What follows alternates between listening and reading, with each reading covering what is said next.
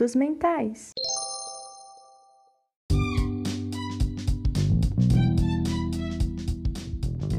Olá, pessoal!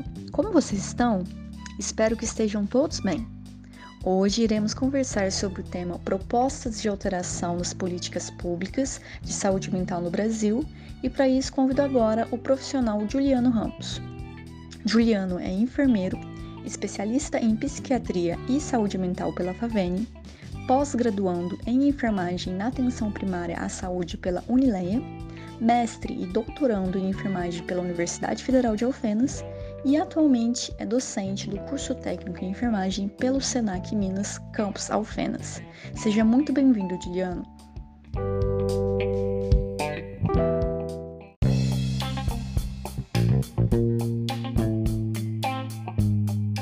Olá, o assunto de hoje é sobre as propostas de mudanças da política de saúde mental.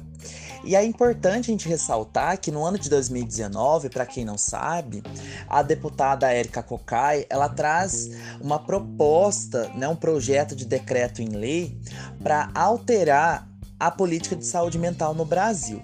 Então, uma das é, propostas dessa deputada era aumentar os leitos dos hospitais gerais, é, no caso, né, para os leitos é, psiquiátricos.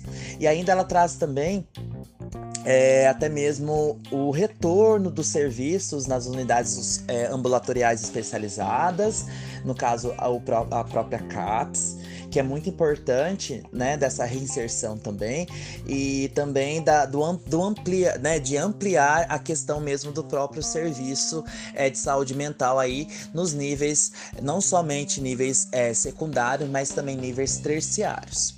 E aí essa pauta é importante ressaltar sempre que é, na mudança, né, conforme a questão mesmo da, da reforma psiquiátrica, da, da própria luta antimanicomial, que é muito importante a gente sempre falar dela, não tem como não falar de saúde mental sem mencionar ela, a importância que ela foi no nosso país, e também sobre a questão da própria lei, né, que é a Lei 10.216 de 2001, que estabelece, né, protege né, os direitos das pessoas portadoras de transtornos mentais aí, e é muito importante, né, os profissionais da saúde, é, de saúde mental e até mesmo, né, todos os estudantes aí que estejam é, até mesmo é, cientes, familiarizados com essa lei e que ela é muito importante aí para que os nossos pacientes, né, é, de saúde mental, eles possam é, receber os seus direitos por lei é, e também os próprios profissionais é, com dever aí de resguardá-los na questão mesmo de proteger sobre todas as questões que envolvem a sua integridade, não somente física, mas também moral e também é, psicológica. Então, eu sempre falo uh, para os meus alunos que, é, por mais que vocês não queiram, né, às vezes, atuar num serviço de psiquiatria e saúde mental, em qualquer momento das, da nossa profissão, é, aonde a gente estiver inserido, seja na atenção primária, seja numa maternidade, numa pediatria, vamos sempre lidar com algum paciente com transtorno mental.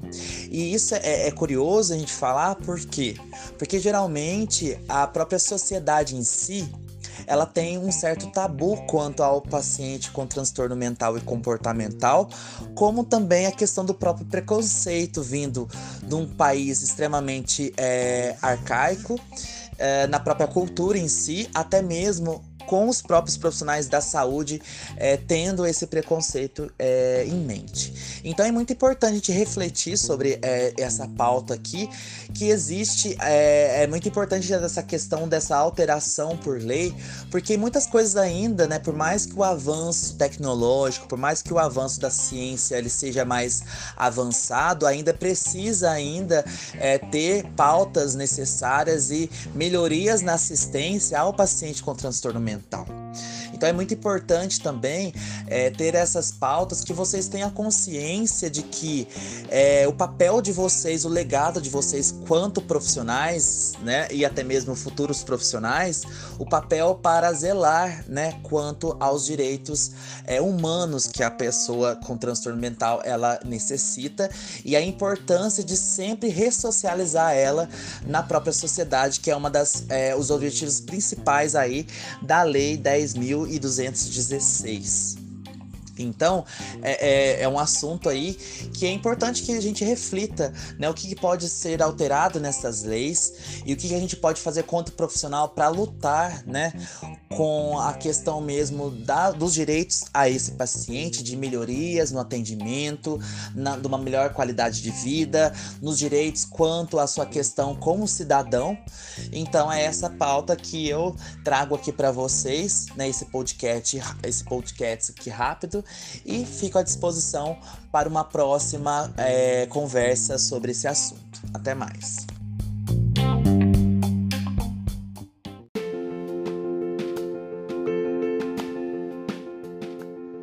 Gostaria de agradecer imensamente, Juliano, pela sua disponibilidade, participação e partilha aqui conosco sobre esse tema tão relevante que são as propostas de alteração nas políticas públicas de saúde mental em nosso país. Espero que todos vocês tenham gostado desse episódio e os convido a continuar nos acompanhando. Um grande abraço e até o nosso próximo podcast.